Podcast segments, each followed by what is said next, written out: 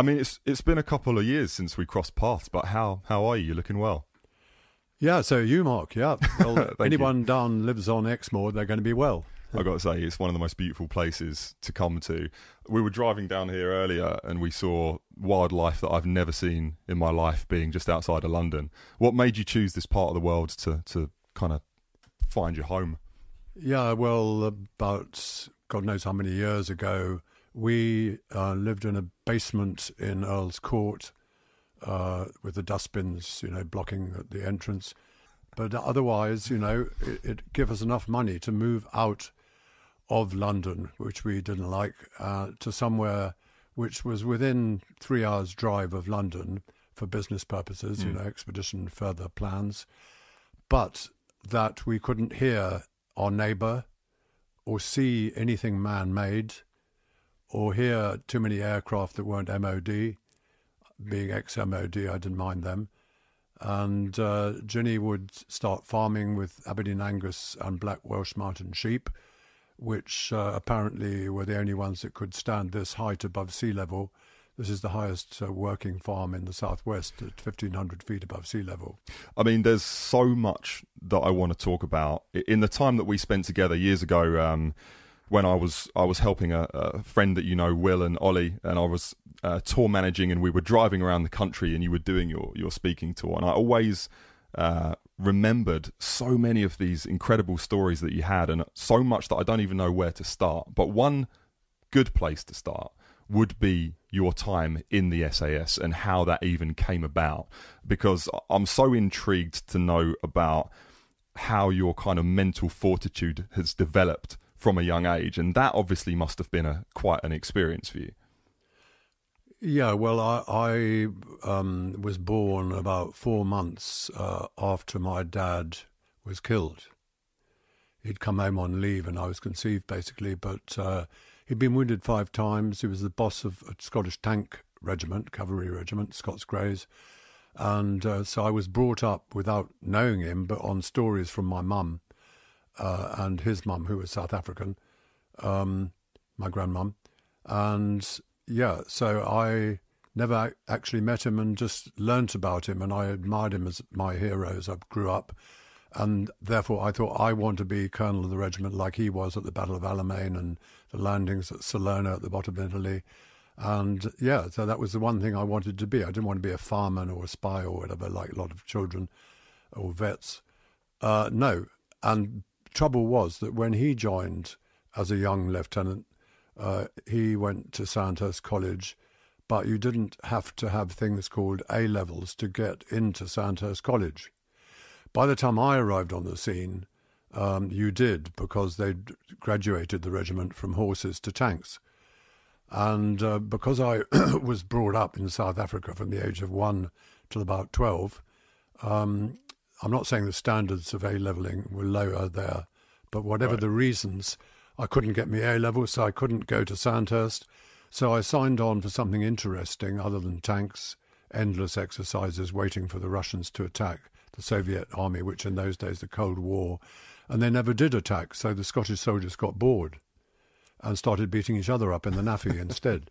And we kept them interested. And your job was to try and derail yeah, yeah, that's right. It was called adventure training. Right. And we canoed over all the rivers in Europe. Uh, in the winter, we Langlauf skied in Bavaria. Anything to get away from the tank firing ranges.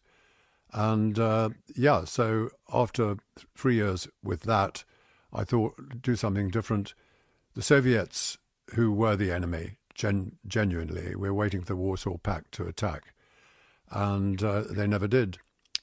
So I thought, well, we'll have some way of getting at the Soviets where they are trying to take over parts of Arabia at that time. And there won't be just ranges, there'll be for real. And uh, that was uh, going on, but the SAS in Borneo and all over the place. So I thought, well, the SAS uh, don't like cavalry officers, they like infantry or paras or commandos or whatever but might as well try. And I was also very young to be an officer in the SAS at 20 years old. So I took the regular course um, and passed it, but I actually cheated to get on the through the course. And when you, when you say the course, walk me through what that was at the time. At the SAS is you know a, uh, a place kind of where stories of heroism's born. Everyone's kind of aware of it now. When we rewind the clock back to that point, what was the process involved in? The process was for the people who decided who to let into the SAS to do their own particular manpower selection and that consisted of mental and physical testing. And which was sorts. the worst for you, the mental or the physical? They stressed it's not just brawn, it's brain as well as brawn. Mm. And to me, that meant, oh, good, you can cheat. um, Fair enough. So, yeah, on I passed everything out of uh, 120 applicants. They were all chucked out until we were in a very small room and there were probably about nine of us left out of the total. And at that stage, the final test, they're all physical stuff, carrying heavy weights and that, and navigating, of course, in a place with no buildings really. And uh, so I was doing fine. And on the last test, which is called long drag, that is the final test, and that's where most people get uh, chucked out. You've got to do a certain, I can't remember, maybe 22 miles in a certain time and uh, you've got to get it right. You do anything wrong or in the swampy areas get slowed down too much. And we got to a place called the Roman Road. It was an old Roman road where I worked out that I wouldn't quite make the time. And uh, I was with uh, a guy called Fleming. The two of us were together. You're not meant to do it uh, as a team, but we did. And uh, whenever the course was being watched through binoculars by SAS staff to see if you're cheating or anything, we knew really where they would be waiting, sort of thing. And at one time, Fleming knew a farmer who happened to live near the Roman Road who had a Ford Anglia. And he said, for five quid, I'll go and see Joe, and he'll probably take us from one checkpoint to the next one. But we must be careful not to arrive at a checkpoint before one of the other applicants, selection people, mm. if we suddenly got ahead of them, they would be suspicious. So right. actually, we had to be very careful. And I'm you not sure have that measured cheating. Not, yeah, yeah, yeah, and I'm not sure whether it was actually advantageous or not. But anyway, I did pass. Fleming, for some reason, didn't, even though he arrived at the same time as me. So did you, never, ever, did you ever figure out why? why. Yeah, right. No, they never said why they failed people, which must be very annoying for being people who are tested and failed. Well, when, when you're in the SAS going through these processes, it's the case that if, even if you fail one thing, you're out, and that it's on on the spot. So, like when you say if you make a single mistake anywhere through that process, then you you're gone. You seem to be out. Every now and again, the sergeant majors who are watching you the whole time will have a sense of humour, and they won't fail someone who they think sort of funny but ought to go. And I can remember on one occasion the Bedford lorry would be dropping all of us from the back. At that stage, there were still 40 or 50 applicants, of which I was just one. You've got a heavy rucksack and you've got a gun to carry. And I got off the lorry, uh, Fiennes, off you get. And then they move off, and someone else next, off you get. And they drop people off at different times to keep them apart. And when I got off, uh, got my rucksack, uh, got out the back, and the lorry didn't move off. Fiennes? Yes, sir. What? And he said, What have you forgotten? And I said, Oh, my gun. I left it on the lorry. Now that is a sacking offence. I bet. He said, Fiennes. I said, Excuse me, sir, but I'm from a tank regiment and we always take our gun with us. You don't have to carry it separate. And that made him laugh. And he said, Don't you ever do it again. I'll be watching you. So that, you know, they did have a sense of humour. Yeah. And tell me about, um, I don't know even if I should ask you about this because you told me a story when we were uh, on tour a long time ago. And it was something to do with you having a plan to rob a bank. Yeah, we, we. I don't know if that's something that you're happy to talk about, yeah, but it was such I'm, a fascinating. I'm not sure I can remember the exact details, but one of the tests had been in Hereford. How would you rob this particular bank? Is that not? Was that not a strange moment when you're going through that process, you're trying to figure out how to complete these tasks, not make a single mistake, and then someone comes up and says, "Now you've got to go and rob a bank." Like, No, you have to plan. You give us the plans of how you would rob that particular bank. it's still an odd thing to ask. There were many, many tests. That one went wrong because the plans that I then wrote out Yeah, got into the wrong place and they somehow got into the newspapers. And because in my plans of the bank, I didn't put which bank it was, the police got to hear about it and their leave was stopped over the weekend when I planned the bank to be raided in a specific way. And they didn't know which of the Hereford banks it was. So all the banks uh, basically were in, watched and so on. It got into the newspapers, and the SAS realized that it was me. Uh, so that became another reason why I was in danger of being sacked. But because they approved of my plans, which I can't remember, I wrote about it afterwards, um, but I can't remember exactly. And uh, that was looked upon in a funny sort of way. The, the blokes got initiative, but uh, what a shame it got into the papers. Yeah.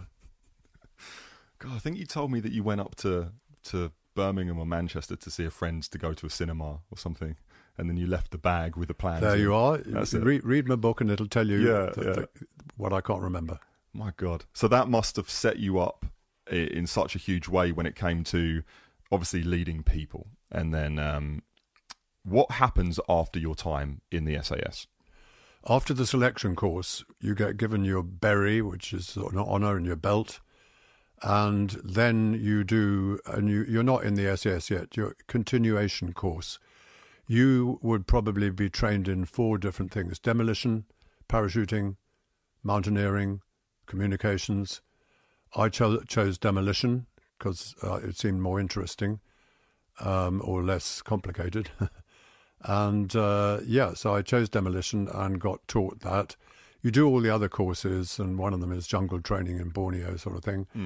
Um, and then you get into the SAS and join one of the squadrons. And uh, I was about to do uh, jungle training, and the journey from my home in Sussex to say goodbye to mum before the two month jungle training in Brunei. And that was not all that distant from a place called Chippenham. And uh, some friends of mine had become wine salesmen, and one of them had been in a village called Castle Combe, which uh, had just been made Britain's prettiest village by vote. And uh, he, when he was in the pub selling his wine, heard that the villagers were not happy with their lovely village being so called desecrated by 20th Century Fox, who were making a film in it called Right, Dr. yeah. Dolittle. And um, they were planning, or rather, my friend thought, this is very bad. We must um, let the voice of the villagers be heard so that if they build anything or change the lovely trout stream in the village to a lake for filming, that they'll put it right after. So we'll get them some publicity. And he planned how to get them some publicity. And it ended up, and again, if you read my book, the details will be accurate um, and checked with the police. Basically, um, they uh, planned to undam the dammed up bit So I'm, I'm joining the dots here. So they're going to try and get rid of a dam, and you happen to have some experience with explosives. Yeah, first first of all, there was a different plan. At the last minute, um, it changed because uh, William, the, the guy who planned it all, um, discovered that I had quite a lot of demolition kit, which I'd signed out from the army. And um, w- what you learn in the army is to blow up as much as you can using as little as possible. And I was very good at this, so I had a lot left over in the end of every day. And my car boot got, you know, filled up with detonators and stuff. Uh, I didn't sign them back in, which I should have done, but I hadn't stolen them. And uh, so, yeah, I was happy to get rid of them in a useful civilian, you know, manner, not criminal. Blowing up civilian property with the army explosives can be uh, described as sort of wrong, uh, but it seemed to me to be right. And uh, the police had been warned, um, and they were waiting. But the SAS don't move into a target area by roads; you go across country. Mm-hmm. So they didn't manage to stop us. And I laid all the detonators in the 20th Century Fox equipment. Um, and then the police uh, pounced with their dogs, and because they'd been waiting, and uh, I, the SS had said, don't depart when dogs are after you, except in water. So, unlike my friends, I disappeared by the by the waterway, wading, wow.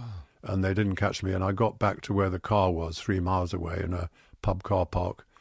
But the police had been told the car numbers, so when I turned up in the car park, they said, uh, Captain Fiennes, is this your car that you're getting into? And I said, yes, because they'd been waiting in a police minivan in that car park.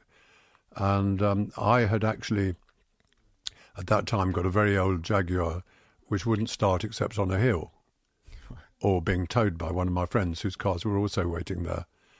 And um, I had actually gone to the police car, the Mini, because I'd seen that they were there. And I said, Officer, excuse me, I've just come back from a pub. Um, would you mind giving me a? Would you mind giving me a pull? And they said, Are you Captain Fiennes? I said, Yes. They said, Oh well, I'm afraid we uh, are arresting you. um, and I quickly realised that some of the detonators hadn't gone off, and I get brownie points by taking the police and defusing them before they went off. No way. Every way, yeah. I, I um, 15 years later, because the, the, assizes, uh, the SAS threw me out. Mm.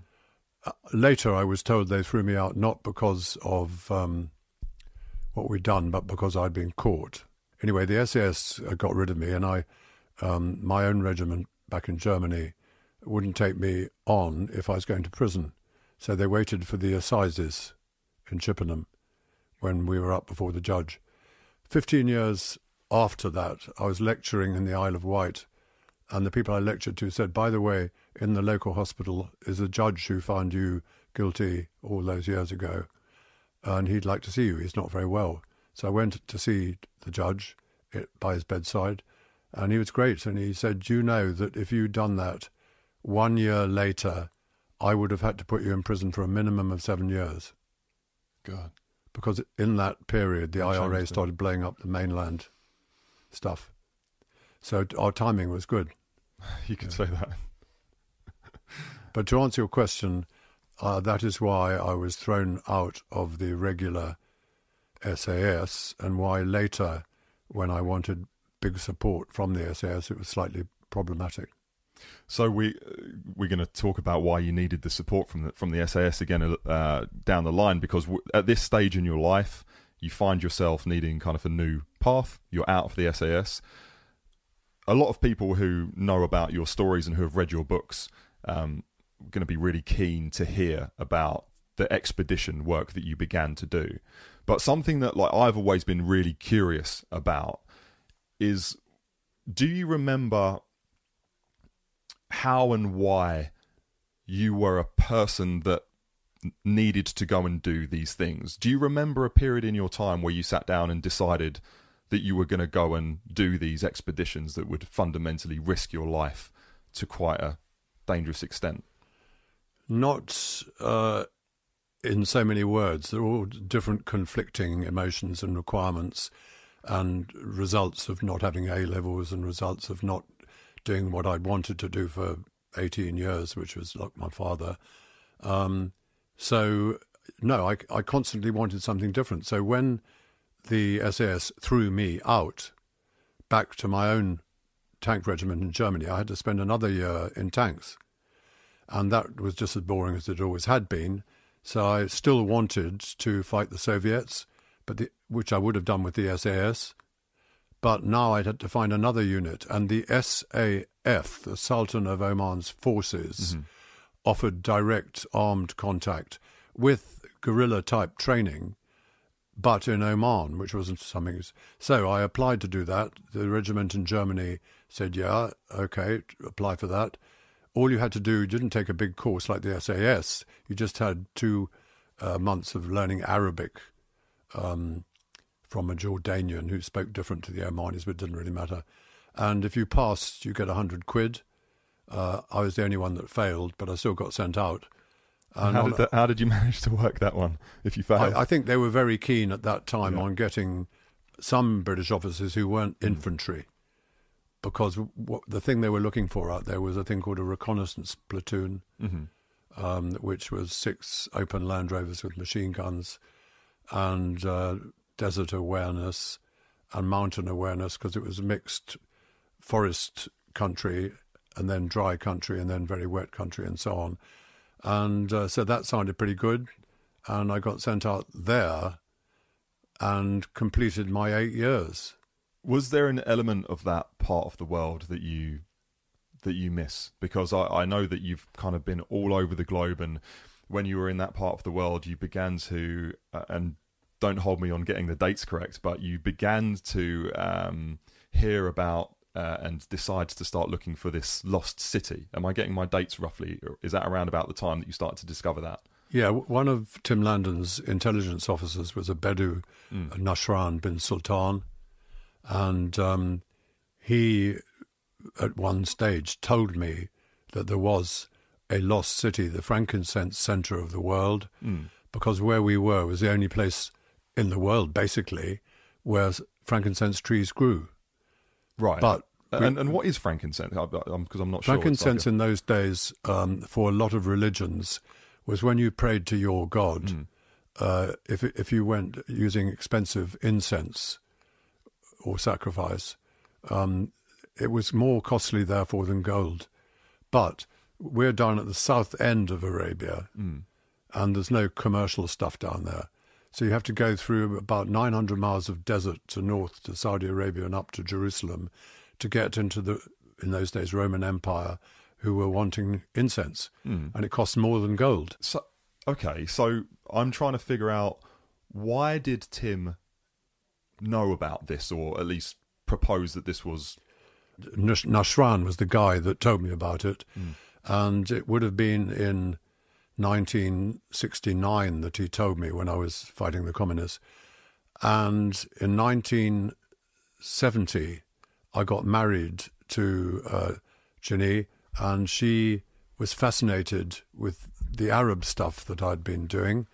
And when I told her about the frankincense, she decided we would find this city where the camels were loaded with sacks of frankincense before going 900 miles up north to the desert.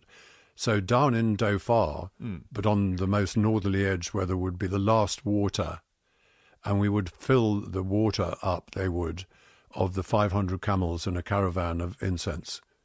So they would have water from the most northerly place we could find water. And so Ginny decided that it would make sense that we could look for the city at a place where water was in the desert, but just on the edge. Do you know why? This is a, a strange question, I think, really considering your life, but do you know why Ginny wanted to do that so much? Because when you think about going into the middle of the desert in the most desolate corner of the world because someone proposed that there was a lost city, it's a very rare breed of person that sits down and goes, No, we're going to go and find that. And we're going to go and plan and sacrifice months and years, decades of our lives to, to go and try and find this. Do you know what it was about her and your your, your psychology that wanted to do that so much? Yeah, I mean, when you say decades, we're talking about 26 years from the moment she started planning to look for it to when we eventually did find it in 1992 or whatever it was. And it took many, many expeditions Ex- to. eight expeditions. And on the fifth expedition, I just got fed up and said, Ginny, we're never going to find it. And she said, yeah, yeah, we must keep, keep at it. And on the eighth, through luck, not cleverness, not NASA. Um, When you say we did NASA, u- well, we you- did use NASA. We got NASA involved in Hmm. flying a- along that particular and taking photographs. But we only, NASA helped by finding where it wasn't. They Right, found okay. places where it wasn't. because that I'm didn't didn't help find it. One day in our base camp, which was the most northerly water that we could find, caused by a meteorite which had opened up And I knew about this place called Chissa because I'd used it when I was blocking the Soviets back in Right. 68. Um, so, yeah, I, I that's why I thought it would be the best place to use as a base for our searches into the desert because it was the most northerly water for us.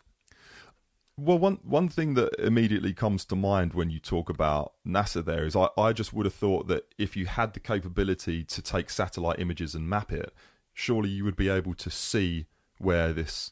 Sits. Well, that's why we wanted to use NASA, but they didn't.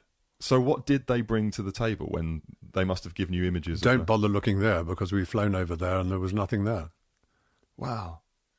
The tracks, which some Arabs had seen, including the Nashran, led in a certain direction. And in the 50s, a friend of the old Sultan, Wendell Phillips, who's an American oil man, had persuaded the Sultan to look along the tracks, etc. But hmm. he, he found nothing. And uh, we found nothing all, all those 26 years. But we always searched outwards and northwards from this base which I'd established at Shissa.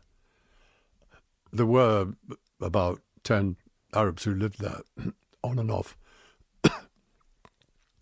um, on the eighth expedition, we were just coming back from two months of searching back to our base in Shissa. We had water.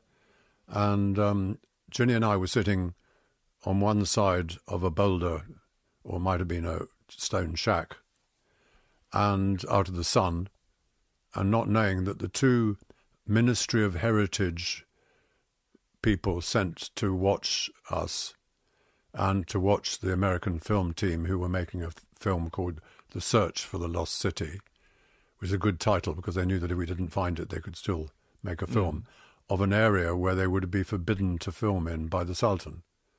But for the fact that it was, he was hoping that the lost city would be found in his country, not in Saudi over the border tourism. And um, yeah, so Ginny and I were sitting there. She said, "Shush." Just round the corner, these two ministry guys who are like, in the old day, the KGB people, Russian, you know, you'd have in tourist guides attached to you. And these guys were watching every move. And Ginny said, listen, she spoke good Jabali. And basically, what they said was these guys are just using archaeology and looking for a city as an excuse to make films all around here. And I said, Is that what they said? She said, Yeah. I said, Well, they'll tell the Minister of Heritage, who will tell the Sultan, and we'll be out just like that. Hmm. So I rushed to the archaeologist, the best in, in the best in the Middle East, Yuri Zarins from Missouri University. And I said, Yuri, I know you haven't found anything, as always, but we have got to find something quick, or at least dig. Yeah. And he said, Well, you know, we're in the base camp. We can't dig. And I said, Well, what about all that um, rubble round the meteorite site where we get the water from, right here? And he laughed and he, he said, Well, some French archaeologists three years ago did look there and it's the wrong period. And um, so I said, Yuri, we will be thrown out, dig. So he got the team of mostly teenage blondes from Missouri University who don't, weren't paid, but they dig where Yuri says. Right. And Yuri said, dig round, you know, where the rubble is down there. And within two days, they were finding bits of Persian chess set, 2,000 years old. You're joking. And within two months, they were beginning to find the outline of a, a wall. And um, yeah, we located the lost city after 26 years of looking for it, thanks it to was- Ginny's determination, not NASA. My God. I just. I mean, firstly, so that it was right by your base camp. We had been hundreds of miles looking for something which was at the base camp. I think one of the reasons why that story stuck with me so much is because I just try and imagine being in your shoes. And I try and imagine being in your mentality where you've gone the first time, you've taken the cars out, you've gone across the world, you've searched, nothing. Second time, nothing. Third, fourth, fifth. No, on, on the fifth wasn't exactly nothing. We found a pillar Mm. um, out in the sand dunes, and champagne bottles came out. We found it. Two months, two weeks, I think, of digging, nothing. And Yuri was saying, you know, wind blows the sand over everything. Mm. Why didn't it blow it over this pillar? And on all our polar expeditions, the enemy are Norwegians. Right. Archaeology in the desert, Mm. uh, the opposition were Saudi people Mm. Who had German archaeologists. And Yuri knew Helmut. And he said, what they've done is they've got this pillar, hired a helicopter, dropped it off where they know we're obviously going, You're joking. Just to. and keep us um, Mm. focused in the wrong place that year. And so I was just so disheartened. I said to Ginny, that was on the fifth attempt, uh, we're going to give up. And that's when she said, no, we're not. She was. Uh, she was a determined person, wasn't she? She was. Yeah, that's that's serious perseverance, and I think it's something that I've. I think everyone listening to that story is just is going to be so inspired by that mentality of just never, ever, ever giving up. She did speak good Arabic. Mm. She learnt slowly. Yeah. When you were um, in this new chapter, if you will, of your life, and and expeditions become um, what you set your mind onto, naturally, you know, you are the. I think the. Um, it's the the greatest living explorer charted by the Guinness World Records, and Well, that was back in 84, 1984. I had the greatest number of exploration records. Mhm. Uh, McCartney had sold the greatest number of records. Mm. So that's how they judged it back then. And what what was the um, what was the trigger for you when the idea of circumnavigating the globe was when when Well, I got about? married to Ginny in 1970, Mm. having left Arabia. And um, she, I wasn't making any money. Um, I applied to the SAS in Hereford to um, get money from the territorial SAS. Mhm. It's called R Squadron. There's only 16 people in it. And people who go into it have to take the regular course all over again. Right. The selection, not you don't take the territorial SAS course, you take the actual regular one for R Squadron.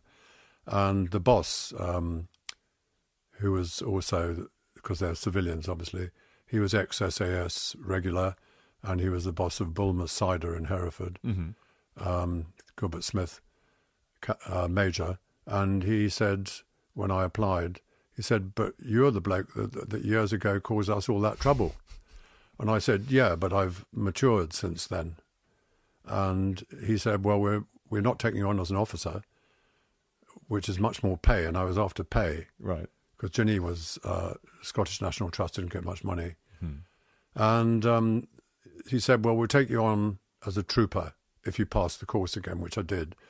So I spent a year back with the SAS again, um, constantly being reminded by sergeant majors, "Don't let him get near your explosives," and. Um, but it was okay, and I did the jungle training, which I just missed out on all those years before Mm. and we made a bit of money, but not captain's money.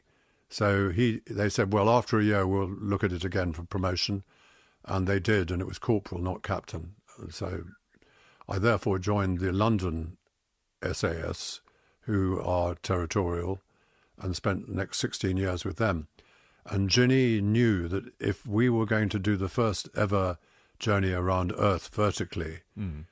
like we'd have to Shackleton Scott they had the Royal Navy we'd have to have some governmental uh, place and use their barracks headquarters But just to just to jump in in that bit, why? What was it about Ginny that woke up one day and said, "We're going to go and go well, around"? want to make a living you know the Scottish what National a way Trust to decide to make a living! It's well we'd done adventure training Mm. in the army to keep the Scots from beating each Yeah. other up and that was paid for by the taxpayer Mm.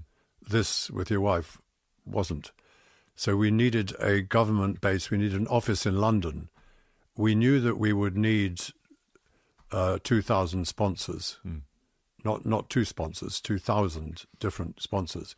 We knew that everything we would need for this, including an ice strengthened ship, including we, we wouldn't fly one meter of the 52,000 miles. We'd we'd keep on the earth or the sea or whatever got in the way, and uh, we'd follow the zero from Greenwich, going like that, crossing the bottom, up the top, through the northwest passage, over the top, and back to Greenwich again.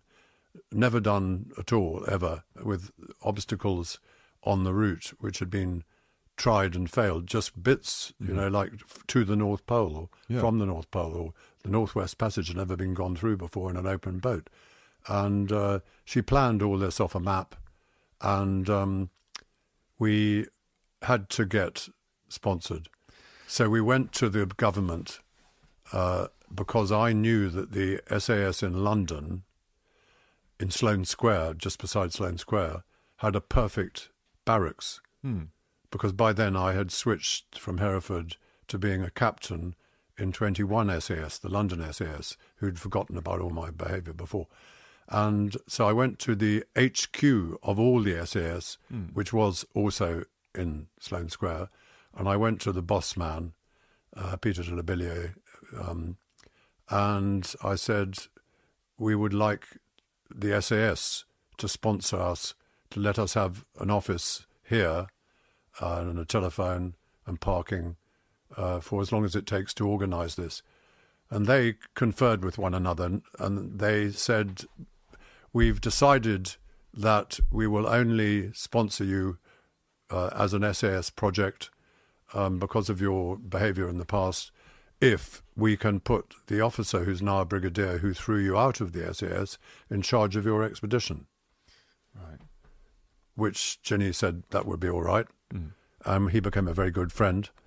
And um, yeah, so we spent seven years unpaid except when we were doing territorial army stuff in that barracks, selecting people and getting 1900 sponsors. I'm trying to, again, whenever I listen to your stories, I, try and put myself back to that time because you say we began to plan this. And you say that fairly nonchalantly, but back in that time, we're not. There were no GPSs. There were areas of the Earth that hadn't even been mapped. You didn't even know what you were going to face. How did you even, when you say you planned it, what did you pick, pick up a map from the library and draw a line around? well, you're saying there's no GPS, no sat nav, hmm. no sat phone, but there was the same system as Shackleton had used only, I don't know, 60 years before. He was Royal Navy sponsored and all that, but with the Army, uh, we had a good basis and we were all good at navigating in unknown areas not necessarily as cold as this one would be, but mm. um, nonetheless, I mean, Antarctica had never been crossed by a single team from one side to the other by any route. Uh, Sir Vivian Fuchs, who was on the board of, who became on the board, good friend of Ginny's, uh, had done the first crossing, but with two teams joining at the pole, mm. not a single team going right the way across, which was Ginny's plan we would need a ship because the sea gets in the way also the, to the Atlantic and the, mid, the um, Pacific. Mm. So um, for a million pound ship, we uh, got a guy called Anton Bowring, and he became co-leader with Ginny and me of the entire expedition. And he managed to get Bowring Insurance and Marsh McLennan to get a 40-year-old Norwegian ice-strengthened ship. So I delegated everything to do with the ocean bits to Anton in the office, the SAS office. Ginny took over every form of communication which was vital. Mm. There were no uh, satellites over the polar regions. That's why there was no GPS and Morse code. So she joined the territorial signals in Hammersmith and became the world's polar expert for um, antenna theory and frequency prediction. She was better than Marconi. Mm. You know, she was trained by the Territorial Army Royal Signals for four years and the Merchant Marine for two years, as well as planning and everything else. So that's how we attacked the problem. The Foreign Office said, no, you're not allowed in Antarctica to cross during the winter. So we said, okay, during the winter, we'll stay for eight months in a cardboard hut on the edge. So she invented huts very light, made of cardboard, because there's no rain. Cardboard huts here wouldn't last long. I remember I'm going to have to um, bring up a picture. He- fact, do you have one here? No, but that man, Charlie Burton, in fur, he's standing in front of the hut. That's this one here. Yeah, he's standing in front of the cardboard hut. You can't see the cardboard hut, but he is standing in front of it. Well, I I, I remember um, I remember the picture that you showed me before. you can take photos. Uh, to take any photographs here. You can photograph. Well, because I remember very vividly a um, slide that you showed me with the cardboard hut, and, and again, I'll, I'll get a picture up so people can see it. The basis was that in in England it would last a week Mm. because of the rain, but out there there is no rain. It's just frozen, and the snow quickly comes up and covers it and gives you insulation. Mm. And you stay there in this hut for a period eight of months. eight months. Well, she was there longer because she was with the radio, but she had a companion. Who there's a picture of the companion up at the top there. We'll have to get we'll have to get the the, of the Jack Russell dog. Yeah, no, th- that dog actually became um, the only dog ever to have peed on both poles. yeah. I wonder what goes through your mind when you're isolated to that extent. When you're in a hut in the middle of nowhere and it's freezing cold and you're there for eight months. How do you keep yourself mentally sustained? Well, there's, there's four of you. There's the radio operator, my wife, um, who is doing very complicated scientific work uh, into the ionosphere for people like Sheffield University. Uh, she was later awarded by the Queen the only female ever to get the Polar Medal. Wow. Um, the all male Arctic Club, who certainly wouldn't take women, uh, decided, voted that they would vote her as the first woman member for what she'd done um, and continued to do in the Arctic and so on and so forth. Very difficult work, which took up a lot of her time to answer your question. Um, she had to get back to the sponsor, media sponsor, the Observer, as it was, uh, with reports, very often Morse code.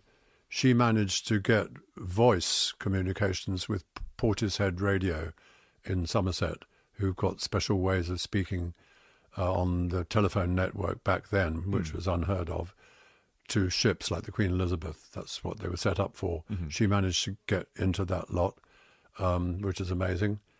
And uh, then there was Charlie Burton from South Africa. Remember, we'd chosen them out of thousands of applicants over seven years, the, the two that were there. And Ollie Shepherd, who had never been on an expedition, we chose him, um, even though he his job had been for seven, nine years uh, selling whitbread products in Chelsea. And I have to naturally ask you how on, how on earth do you go about choosing someone who has no experience with expeditions and you make the decision that you're going to live with that person in a cardboard hut in the Arctic for because of their character. Physical stuff, you can test them and train them in Wales, which we did over the seven years. And you make them join the SAS, which in itself gets rid of people who are not on the on the ball. And so we chose. We, we knew we'd need two, but we had three. We couldn't choose which to get rid of. Um, so, So you made them join the SAS purely Yes. for, wow. yeah, Okay. well, the SAS were giving us all their Yeah, offices and everything, and they had, as you've asked, they had no polar experience. Before we do the expedition, we have to give them polar exp- experience.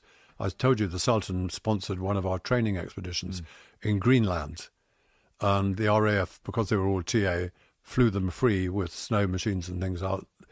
And uh, out there, we first of all had me and the South African Charlie Burton and Ollie Shepherd, the beer salesman, and the other one who'd been in printing works in London, Jeff. And um, basically, in Greenlands, we only got to minus 25 out on the ice cap, and they all held up fine. So Ginny and I favoured different ones to get rid of. Uh, I wanted to keep Jeff Newman, the printer. She didn't. Uh, we all liked him, but you know, so we had another training run. We'd done Greenland, which is like Antarctica. We had to do the actual North Pole area for the North Pole area. And that got us down to minus 48. And one of them, the three, couldn't take 45 below. It's just the way you're built mm. physically. He's a wonderful character. So he was the one that we got rid of, um, Jeff, ending up with Charlie Burton, who's in the fur in that picture, and uh, Ollie Shepherd, the beer salesman. And what what uh, happened to them through the period of this expedition? What was it like when you actually had to see how these people handled that real life situation?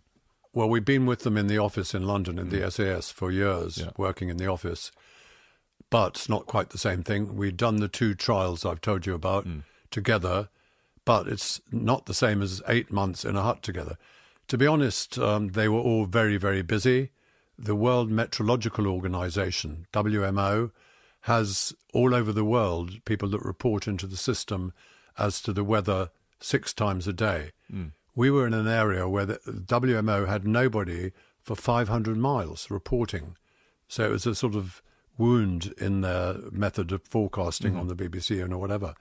And we put this right because Ginny was doing ionosphere all this time with specialist equipment and anemometers. Ollie Shepherd was not doing beer cells, he was doing what he'd been taught, and he was the only one of us who had O levels. So he, if there was anything complicated, Ollie would be, you know, we would need someone that could take out our appendix for eight months if somebody had appendicitis. Mm-hmm. And Ollie had been trained by the army, well, the SAS, to take out appendix in, in a cardboard hut. Uh, he'd been two months trained, uh, dental training at Chelsea Barracks okay. from the SAS. So we we had what we could to do bad things, if pessimistic work. Mm. So everybody was very busy. If the snow huts in which you're living, the cardboard huts and the tunnels that you've built to store kit, mm. um, you've got to get out somewhere, and the snow's constantly coming up. Mm-hmm. And we knew that the previous winter, uh, the six Russians at Novorossiyskaya base, when they'd been relieved, they found all their bodies scrambling to get out because they hadn't unblocked the snow every day. Right. So every day I would be at the end of the exits of all the huts. Ginny's scientific hut, the very low frequency hut, Oliver's uh, generator shop, we repairing the generators that kept the electricity going, mm. And Ginny's radio hut with the antenna outside it, all had to be kept clear every day. Mm. And I was doing that. You know, it's a simple enough job for me to do. Why, when you and, say that the, historically in that situation where the Russian team were trying to get out, what had happened? That was a fire inside. They had a fire, right. and they rushed to get out because of the fumes. Mm. And they were all fumigated, trying to get out hmm. at the end of the hut. Shit. So their bodies were all removed before the next six came in. And the next six presumably did keep the entrances clear. Yeah, we certainly did, or I certainly yeah. did. But I have to say that I lived up one end of the cardboard hut with my wife, mm-hmm. and the two blokes lived up the other end of the hut with the Jack Russell. So I was fine. Good. I just think it's it's it's hard to uh, when I think about all the things you've done. It's hard to and we'll talk about where some things went wrong um, and where you made your, you know, one of your mistakes, as you say. Um, but it's hard to imagine that you guys managed to survive all of this. That we did that complete first ever crossing of Antarctica, mm. and uh, the ship came in on the other side. Wonderful to see them again. They dropped us off 18 months before on mm. one side. When we came out the other side, um, and the ship came in, it, it was just uh, remarkable. And but we were only less than halfway on Ginny's plan mm. all the way around. What was your question? I just think it wasn't really a question. It was just to to really take a moment to to just think about how insane, incredible, and and beautiful that must have been to to actually succeed in doing that. Because am I right that that process took nine years? By the time we finished everything, mm. we'd had seven years planning it mm-hmm. and training, three years doing it to, the, mm. to within the day, and then 18 months to pay back some little debts where we could where the people in London our office volunteers mm. hadn't managed to keep the 100% sponsorship basis our rule Ginny and me was never like never pay anybody anything for anything at any time and while we were away for three years, the volunteers. You know, Ginny would be great. You must get two ladders to the next place where we will be in a year's time.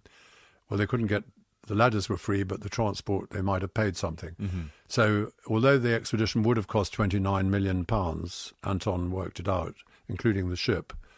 Um, when we got back, we were very annoyed with the volunteers because there was one hundred and sixty thousand pounds to be paid back. Right. I've got to ask, what makes you? Is there any correlation when you consider the people that were doing this because they were fundamentally volunteering their time? doing something extremely dangerous, risking their lives, um, and not being paid. And that must be a very rare breed of human that would be willing to do something. Like That's that. right. And during the seven years, they'd been doing that period without being paid too, not just the period of the expedition. Mm. And Anton, who looked after the ship, uh, when the expedition finished and everybody went back, the, the ship had people from nine countries, none paid on board. And um, Anton did all that. We passed everything to him.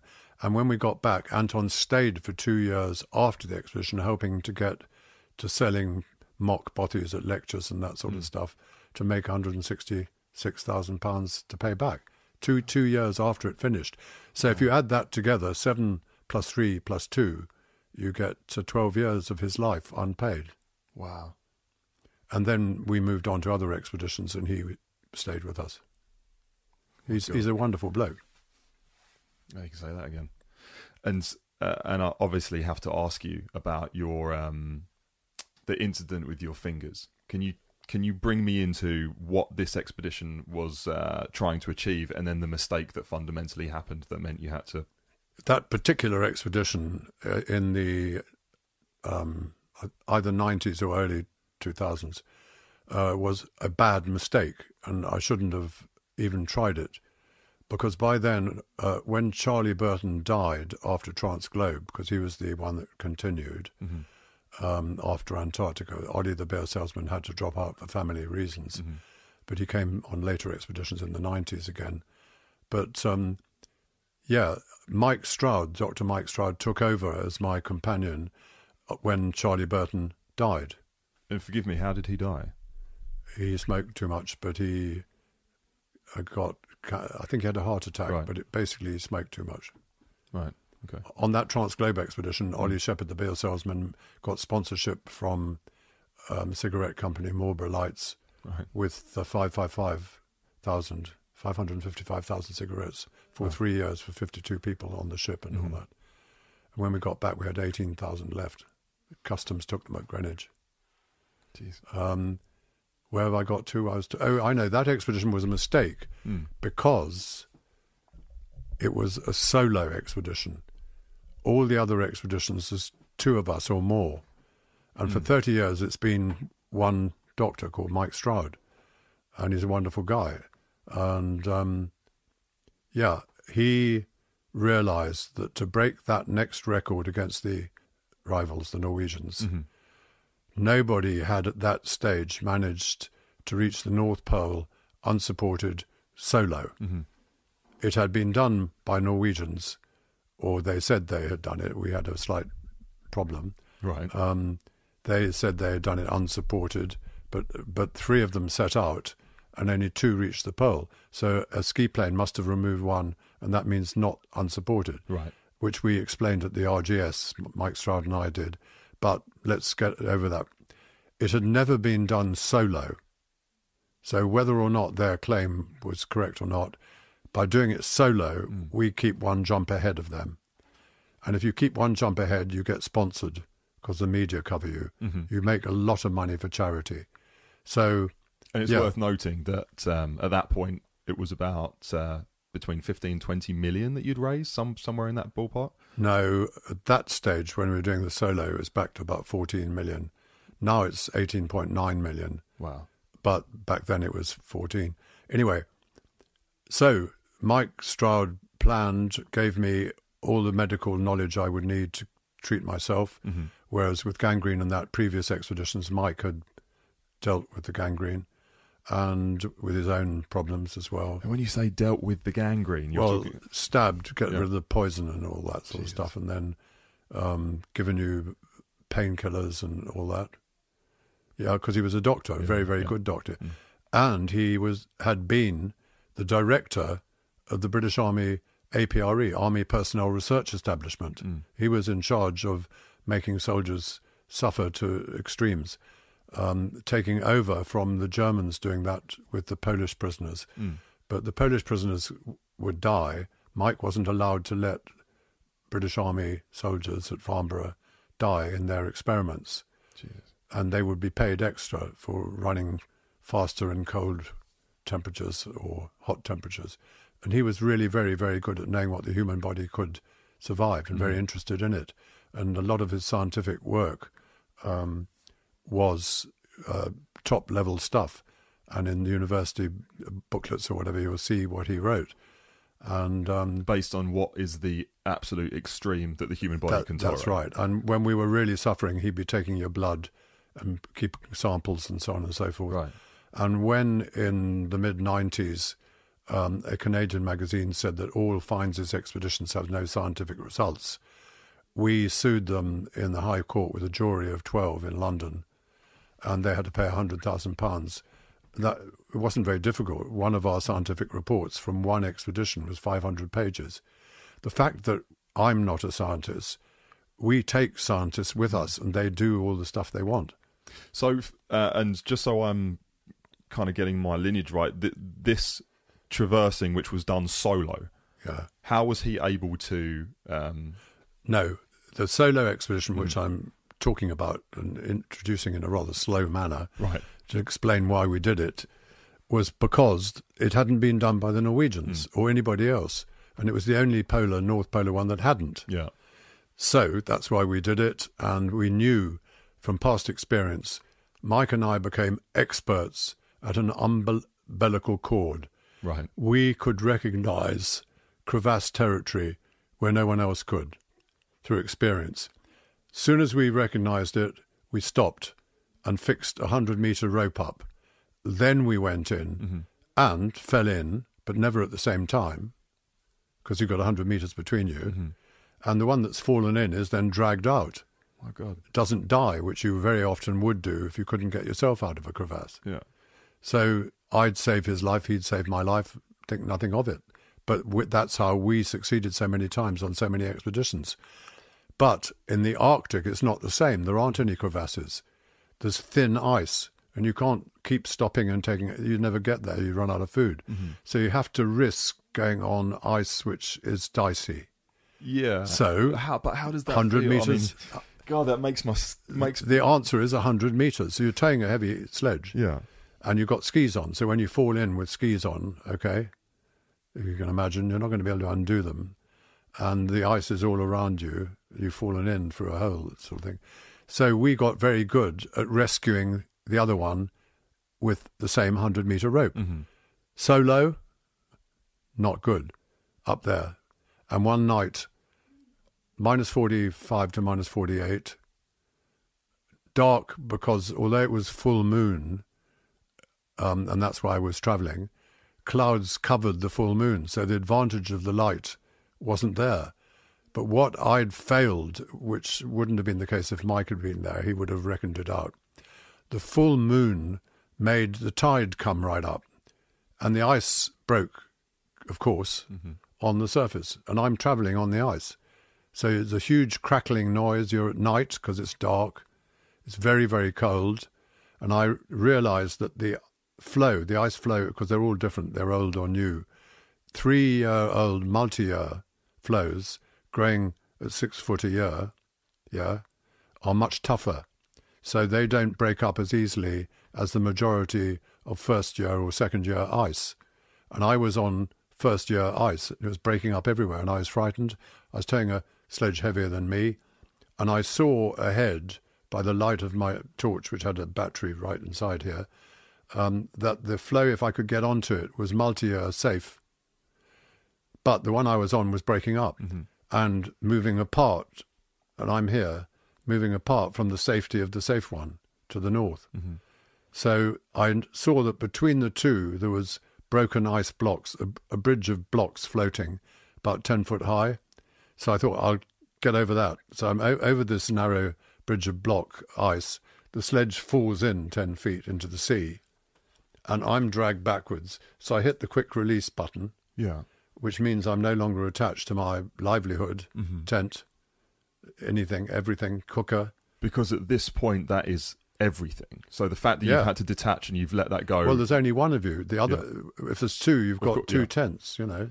Uh, anyway, I'd let it go so that I didn't immerse, but then I had to quickly get it out. It was here, and the the rope to my body was lying in the water, but ice blocks were falling in, so I had to go down this blocks of moving ice on my stomach, sort of thing, to grab it. But I couldn't grab it there because it was here. I had to grab it there with my left hand because it was here and the ropes were there. So if it had been the other way round, I would have used my right hand to pull it out. Hmm. So sheer luck, because if my right hand had gone, um, I'd be useless. I am useless with this hand anyway. But um, yeah, so I pulled it out by getting one hand wet.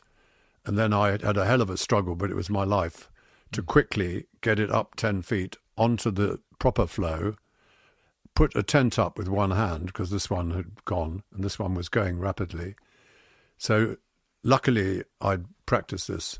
I knew exactly what to get.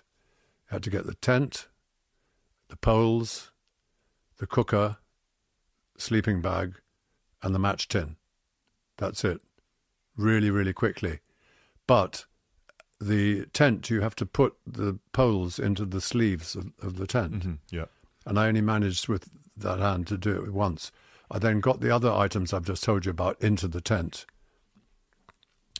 And the tent was only half up because it only had one pole through it, but it was at least wind free. yeah.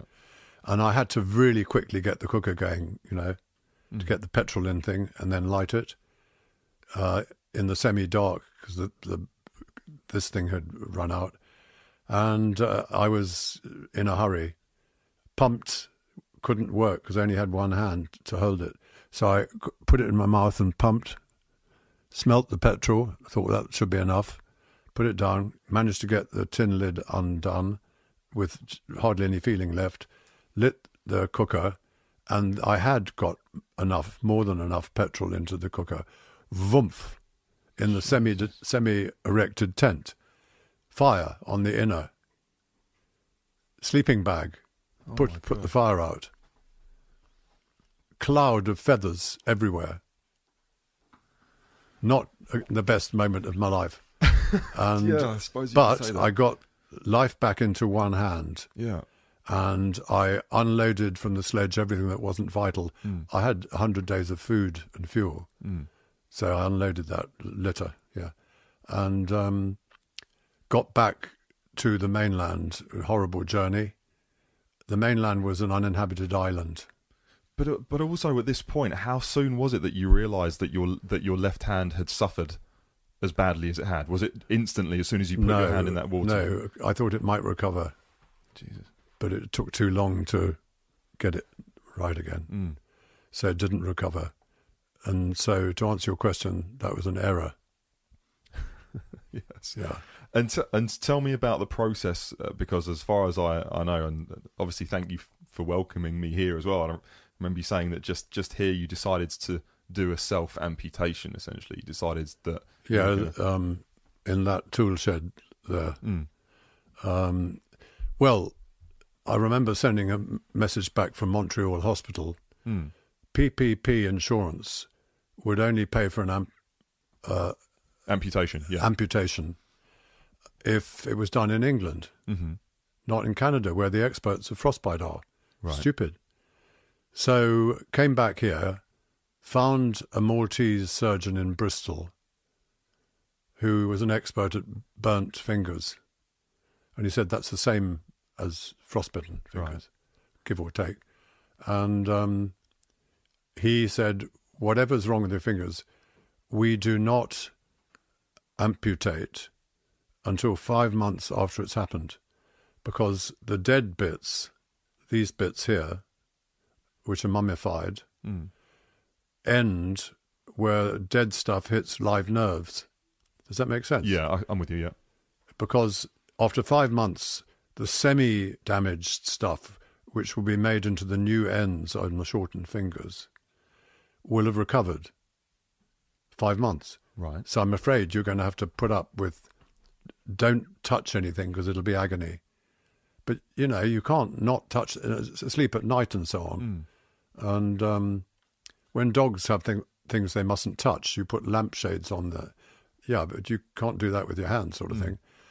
Anyway, I, I get back to here, hmm and um, she said I was getting irritable. I'm not normally an irritable person Right. b- because of you know. She said, you know, you can't wait another three months.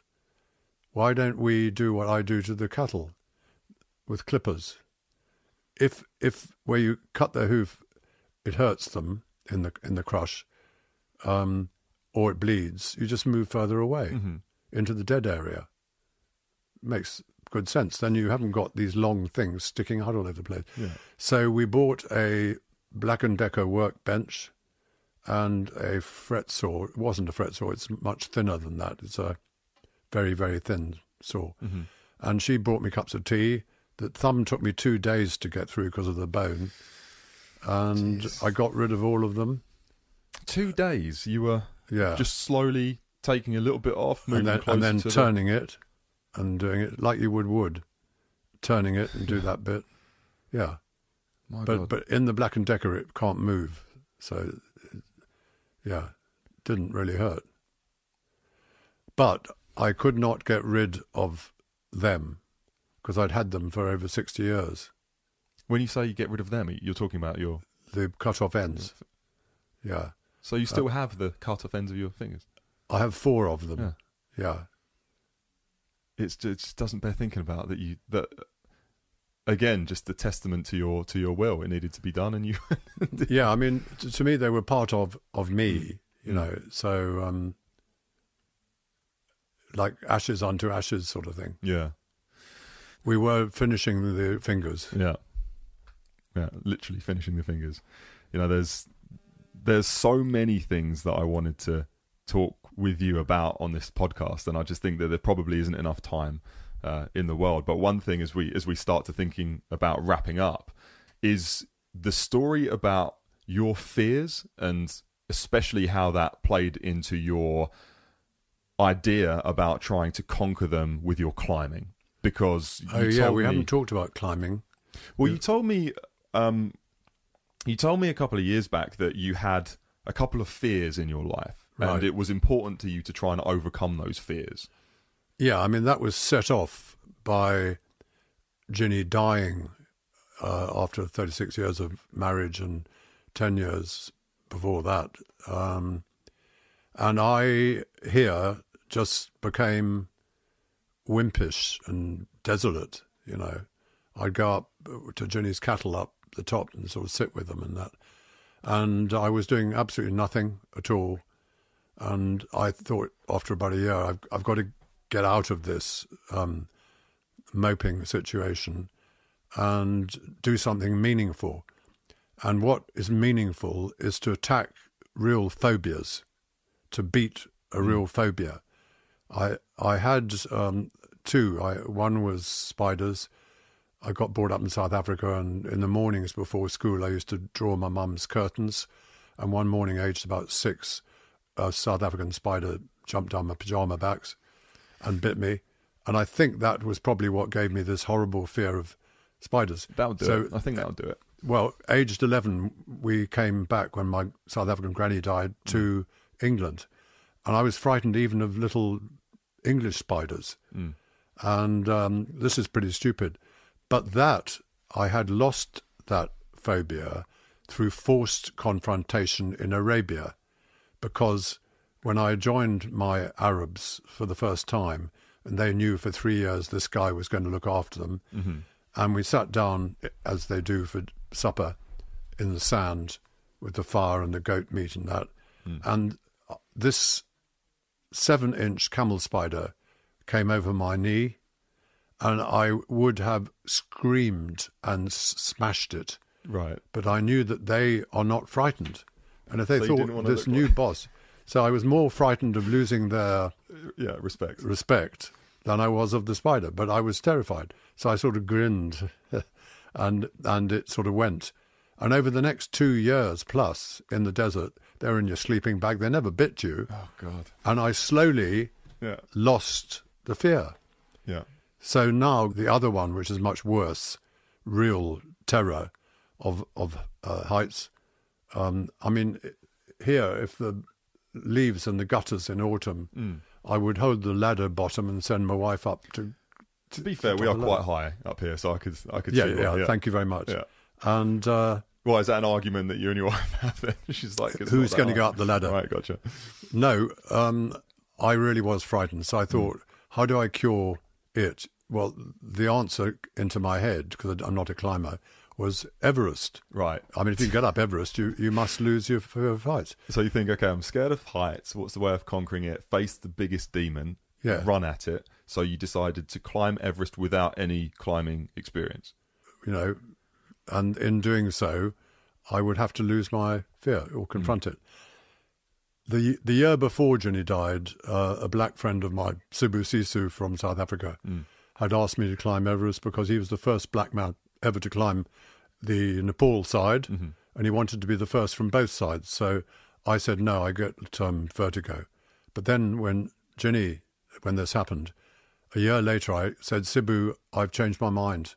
I would like to come with you from Tibet. So they, Jagged Globe, the guides, made me do a two week course in Alps just to see if you could do rope work. Mm-hmm. And then a 10 day course with them in Ecuador. There's volcanoes there, mm-hmm. um, Quito.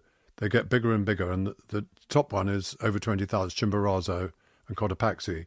So they, they're just walking up, you know. Mm-hmm. But if you can get to the top, then they'll know that you're not one of these people that at 16,000 feet, Yeah, yeah. that's it. Yeah. Everybody won't know until they get to a certain height whether they'll be all right, even Hillary.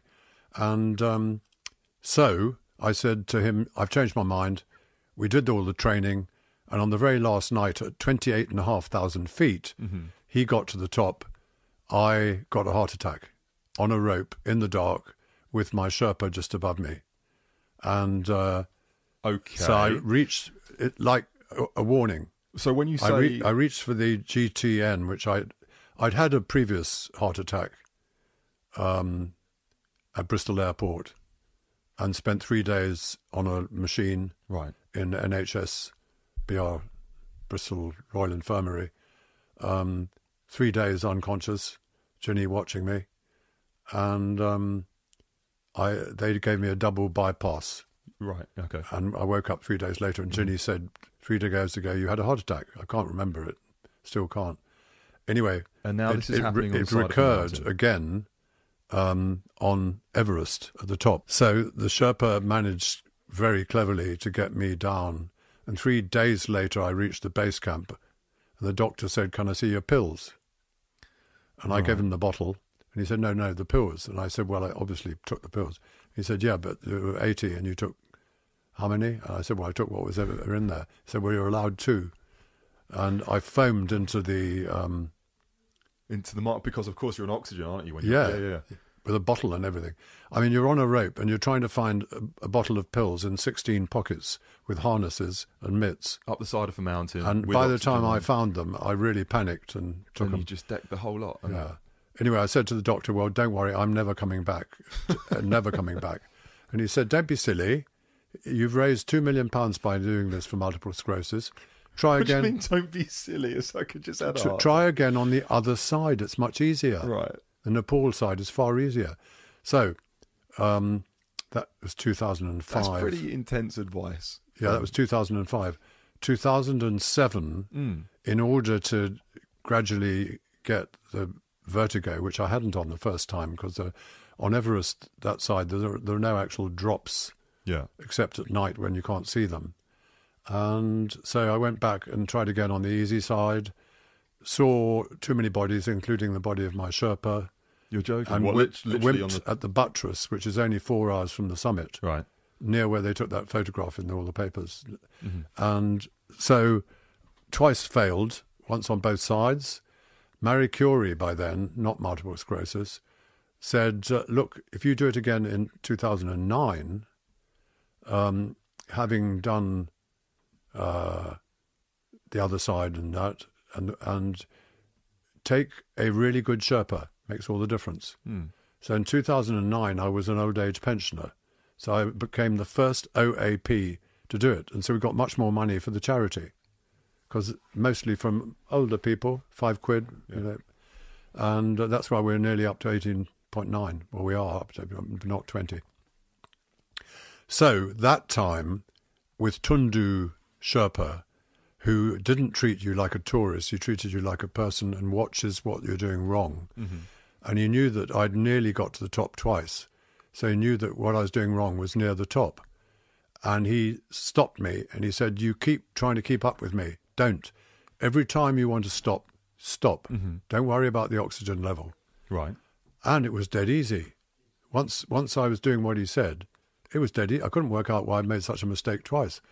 Anyway, we got up to the top and I still hadn't seen a drop. So I still hadn't the whole purpose was to oh, Overcome. charity, Yeah, but yeah. lose Yeah. the so um, Kenton Cool, who's been up 14 times, is the best guide in Britain, said, Look, Ran, I can get rid of your vertigo on a proper mountain where it's climbing, not walking. Mm-hmm. Everest is walking. Um, it's called the Eiger, and it's got a north face of 6,000 feet, and it's much cheaper to get to. I, I'll train you and get you there, Mm-hmm. and we'll definitely lose the um, vertigo Yeah. and, And two it work? people, Kenton Cool and his friend Ian Parnell, Mm. as long as they were there, the vertigo didn't come. It took three days and nights to get up this horrible wall up to the top. And at the top, I realized that I hadn't lost the vertigo. And this has killed over 60 of the world's top climbers, this particular climb and it's terrifying. But because of these two strong people, one ahead and one behind, when they were there and I could see them, I didn't get the vertigo. So when I realized that I had got up the north face of the Eiger Mm. and um, still had vertigo, I said I won't touch another mountain, and I haven't. Well, I, I've I've been up Antarctica's biggest one since, but that's because it's got no drops like Everest. So really, your your phobia with the vertigo. Do you think you will ever? No, Just- I won't even try. Good. No. It's probably a good thing. I think I, I really could talk all day, and um, and I know that we've only got a certain amount of, of space on the cameras. And one thing um, that I was, one thing that I wanted to ask you for people listening, for people who know your story already, or for people who are discovering your story. When people are facing challenges in life and things that are really difficult, uh, what is some advice that you could give them with everything that you've been through about how to attack the most difficult parts in their journey? Well, first of all, I've learnt that to generalize doesn't really help. Um, but obviously, it's a good thing if you can generalize. Mm. And I would say that if you're going to do an expedition, A, don't ever do it by yourself unless you've looked at it and you know that it's not making stupid risks thereby. Always go with somebody who you know well. Mm. Don't go into dangerous areas. My advice is when you're taking on challenges, make sure that they aren't known to be very unlikely to succeed, i.e., danger. Avoid danger. And the reason we, as a group, have succeeded to beat even the world's top polar travellers for many world records, i.e., the Norwegians, is because we study their previous attempts and failures. And if they have failed, it'll be because they took a risk. Mm. So we attack projects that are known never to have been broken by not going to take a risk. hmm You study that risk and you work out a way of going round it rather than through it. And what about the mental challenges when you're in that mental space where you feel like you're being broken by the challenge, by the environment? Is there any advice you'd give to people about how to find that inner strength and if you're by yourself, very difficult. If you're with someone else, discuss it and argue, and one of you will probably be saying continue. And this can be not just on an expedition, but when you're in your home thinking about the challenge, mm. just starting to think about it. Take it sensibly. When you've got a bucket list, which is what you're talking about, don't put on that bucket list something which has killed lots of people. Um, you know, it, it's stupid. Mm. Go for lesser bucket list levels of endurance or challenge. Mm. I'm sorry to sound slightly negative, but that's what we've discovered after all these years of going for projects which sometimes we fail, sometimes we succeed, but we try desperately to avoid risk taking and what a note to round up on. And just lastly, before um, we go, your your book Cold. Um, I'm going to put a link in, in the description of the video so people know where to find it. And and what is next for you and your works and on the horizon? What's coming next? Uh, next, I'm trying to make for Penguin two new biographies of people who I feel I know quite well, even though I never met them. Mm-hmm. One is Shackleton, who's Anglo Irish, and one is Lawrence of Arabia, who is Anglo Irish also. And therefore, they take risks more than they should. Fair play. Ran, thank you so much for doing this. Um, thank you for welcoming me to your home.